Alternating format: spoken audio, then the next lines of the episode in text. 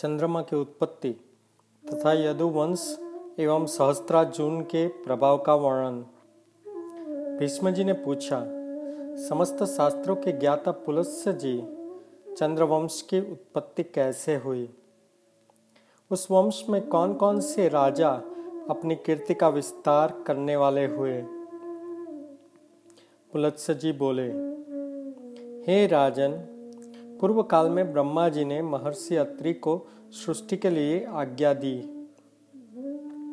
तब उन्होंने सृष्टि की शक्ति प्राप्त करके, करने के लिए अनुत्तर नाम का तप किया। अनुत्तर तप वह तप है जिसमें, जिससे बड़ा दूसरा कोई तप न हो।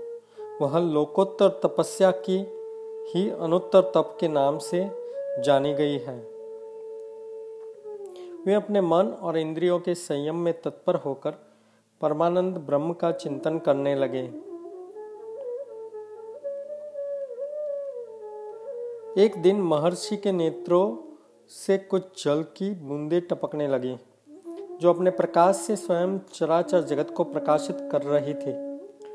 दिशाओं की अधिष्ठात्री देवियों ने स्त्री रूप में आकार पाकर पुत्र पाने की इच्छा से महर्षि के नेत्रों से छलकी, वो जल की बूंदे को ग्रहण किया। उनके उदर से जल गर्भ रूप से स्थित स्थित हुआ। दिशाएँ उसे धारण करने में असमर्थ हो गई। अतः उन्होंने उस गर्भ का त्याग कर दिया। तब ब्रह्मा जी ने उनके छोड़े हुए गर्भ को एकत्रित करके एक तरुण पुरुष के रूप में प्रकट किया।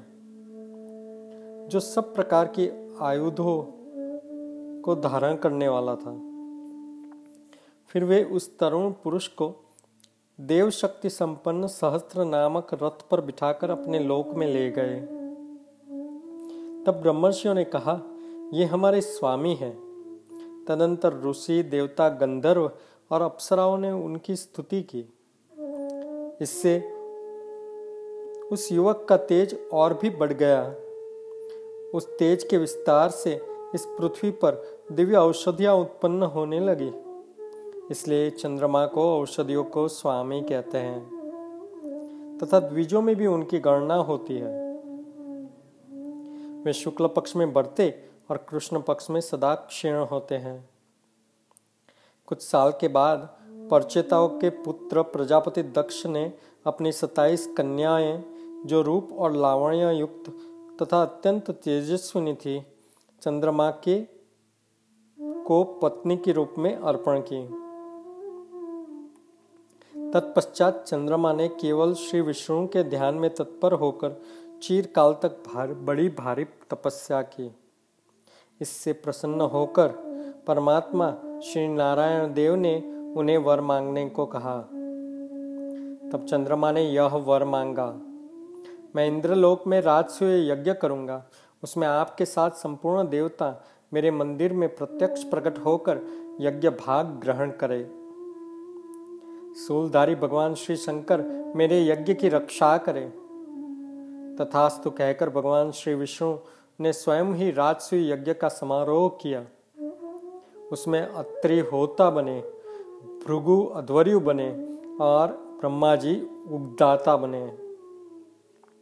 साक्षात भगवान श्री हरि ब्रह्मा बनकर यज्ञ में दृष्टा हुए। तथा संपूर्ण देवताओं ने सदस्य का काम संभाला। यज्ञ पूर्ण होने पर चंद्रमा को दुर्लभ ऐश्वर्य मिला और उनकी तपस्या से के प्रभाव से सातों लोगों के वो स्वामी हुए। चंद्रमा से बुद्ध की उत्पत्ति हुई। ब्रह्मर्षियों ने ब्रह्मर्षियों के साथ ब्रह्मा जी ने बुद्ध को भूमंडल के राज्य पर अभिक्षित करके उन्हें ग्रहों की समानता प्रदान की। बुद्ध ने ईला के गर्भ से एक धर्मात्मा पुत्र उत्पन्न हुआ, जिसने सौ से भी अधिक अश्वमेघो यज्ञों का अनुष्ठान किया। वह पुरुरवा के नाम से प्रसिद्ध हुआ। संपूर्ण जगत के लोगों ने उसके सामने मस्तक झुकाया। पुरुरवा ने हिमालय के रमणीय शिखर पर ब्रह्मा जी की आराधना करके लोकेश्वर का पद प्राप्त किया। वे सातों द्वीपों के स्वामी हुए। केशी आदि दैत्यों ने भी उनकी दासिता स्वीकार की। उर्वशी नाम की अप्सरा उनके ऊपर संपूर्ण रूप से मोहित होकर उनकी पत्नी हो गई। राजा पुरवा संपूर्ण लोकों के हितेशी राजा थे। उन्होंने सात तो द्वीप, वन, पर्वत तथा काननों समिस्त समस्त भूमंडल का धर्मपूर्वक पालन किया। उर्वशी ने पुरुरवा के वीर्य से आठ पुत्रों को जन्म दिया। उनके नाम हैं आयु, दृढ़ायु, दस्यायु, धनायु, वृत्तिमान, वसु दिविजात और सुबाहु। ये सभी दिव्य और बलशाली थे और पूर्ण पराक्रम से संपन्न थे। इनमें से आयु के पाँच पुत्र हुए नहुष वृद्ध शर्मा, रज़ी, दंभ और विपापमा। ये पाँचों वीर महारथी थे। रज़ी के सौ पुत्र हुए, जो राजे के नाम से प्रसिद्ध है। हे राजन, रज़ी ने तपस्या द्वारा पाप के संपर्क से रहित भगवान श्री नारायण की आराधना की। इससे तक संतुष्ट होकर श्री विष्णु ने उन्हें वरदान दिया, जिससे रज़ी ने देवता, असुर और मनुष्य को जीत लिया। अब मैं नहुष के पुत्रों का परिचय देता हूँ। उनके सात पुत्र हुए और वे सब के सब धर्मात्मा थे। उनके नाम थे यति, ययाति, समयाति उद्भव। पर वियति और विद्यसाति। ये सातों अपने वंश का यश बढ़ाने वाले थे। उनमें यति कुमारावस्था में ही वानप्रस्थ योगी हो गए। ययाति राज्य का पालन करने लगे। उन्होंने एकमात्र धर्म की ही रक्षण, शरण ली थी। दानवराज वृषपर्वा की कन्या शर्मिष्ठा तथा शुक्राचार्य की पुत्री सती देवयानी ये दोनों उनकी पत्नी थीं। ययाति के पाँच पुत्र थे, देवयानी से यदु और तवर्षु। नाम के दो पुत्रों हुए और शर्मिष्ठा ने ध्रुयु अनु और पुरु नाम के तीन पुत्र उत्पन्न किए। उनमें यदु और पुरु ये दोनों ने अपने वंश का विस्तार करने वाले हुए।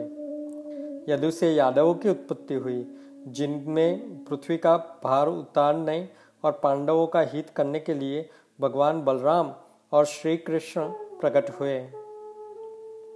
यदु के पाँच पुत्र हुए, जो देव कुमारों के समान थे, उनके नाम थे सहस्त्रजित कोष्टु नील, अजिक और रघु। इनमें सहस्त्रजित ज्येष्ठ थे। उनके पुत्र राजा सतजित हुए। सतजित के हय हय हय और उत्ताल हय, ये तीन पुत्र हुए, जो बड़े धर्मात्मा थे। हय हय का पुत्र धर्मनेत्र के नाम से प्रसिद्ध हुआ। धर्मनेत्र के कुंभी और कुंभी के संहत और संहत के महिष्मान नाम के पुत्र हुए। महिष्मान से भद्रसेन नाम के पुत्र का जन्म हुआ, जो बड़ा प्रतापी था और वह काशीपुरी का राजा बना। भद्रसेन के पुत्र राजा दुर्दश हुए। दुर्दश के पुत्र भीम और भीम के बुद्धिमान कनक हुए। कनक के कुताग्नि, कृतवीर्य, कृतधर्म और कृतोजाहु चार पुत्र हुए, जो संसार में प्रसिद्ध है। कृतवीर्य का पुत्र अर्जुन हुआ, जो एक हज़ार भुजाओं से सुशोभित एवं सातों द्वीपों का वो राजा था। राजा कार्तवीर्य ने दस हज़ार वर्षों तक दुष्कर तपस्या करके भगवान श्री दत्तात्रेय की आराधना की। पुरुषोत्तम दत्तात्रेय ने उन्हें चार वरदान दिए। राजाओं में से श्रेष्ठ अर्जुन पहले तो अपने लिए एक हज़ार भुजाएँ मांगी। दूसरे वर में उन्होंने यह प्रार्थना की कि मेरे राज्य में लोग अधर्म की बात सोचते हुए भी मुझसे भयभीत हो और वो अधर्म से दूर हटे। तीसरा वरदान इस प्रकार था, मैं युद्ध में पृथ्वी को जीतकर धर्मपूर्वक बल का संग्रह करूँ। चौथे वर्ग के रूप में उन्होंने यह मांगा कि संग्राम में लड़ते लड़ते मैं अपनी अपेक्षा श्रेष्ठ वीर के हाथों से मारा जाऊँ। राजा अर्जुन ने सातों द्वीपों और नगरों से युक्त तथा सातों समुद्रों से घिरी हुई इस सारी पृथ्वी को क्षात्र धर्म के अनुसार जीत लिया। उस बुद्धिमान नरेश की इच्छा करते ही हज़ार भुजाएँ प्रकट हो जाती थी। महावायु बाहु अर्जुन ने भी सभी यज्ञों में पर्याप्त दक्षिणा बांटी। सब में स्वर्णमय युप, स्तंभ और सोने की ही वेदियाँ बनाई जाती थी। उन यज्ञों में संपूर्ण देवता सज डज कर विमानों में बैठकर प्रत्यक्ष दर्शन देते थे। महाराज कार्तवीर्य ने पचासी हज़ार वर्षों तक एक छत्र पर राज किया। वे चक्रवर्ती राजा थे। योगी होने के कारण अर्जुन समय समय पर मेघ के रूप में प्रकट होकर वृष्टि की करके प्रजा को सुख पहुंचाते थे। प्रत्यक्षा के आघात से उनकी भुजाएँ उनकी त्वचा कठोर हो गई थी। जब वे अपनी हज़ारों भुजाओं से संग्राम में लड़ते थे, उस समय सहस्त्रों किरणों से विभूषित शरतकालीन सूर्य ने के समान वो तेजस्वी जान पड़ते थे। परम कांतिमान महाराज अर्जुन महस्मती नगरी में निवास करते थे और वर्षा काल का समुद्र का वेग भी रोक देते थे। उनकी हज़ारों भुजाओं के आलोंगन से समृद्ध, समुद्र शुद्ध हो उठता था और उस समय पाताल के महान असुर लुक छिप कर निष्ठेश निश्चेत हो जाते थे। एक समय की बात है, वे अपने पाँचों बाणों से अभिमानी रावण को सेना सहित मूर्छित करके महिष्मतीपुरी में ले आए। वहाँ ले आकर उन्होंने रावण को कैद में डाल दिया। वहाँ ले जाकर उन्होंने रावण को कैद में डाला, तब मैं पुलत्स सहस्त्रार्जुन को प्रसन्न करने के लिए गया। हे राजन, मेरी बात मानकर उन्होंने मेरे पौत्र को छोड़ दिया और उसके साथ मित्रता कर ली।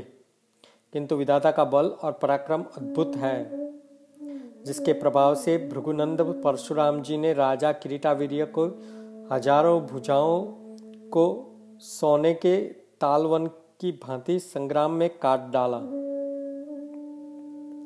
कार्तवीर्य के अर्जुन के सौ पुत्र थे। किंतु उनमें से पाँच महारथी थे। अस्त्र विस्त्र, अस्त्र विद्या में वो निपुण थे।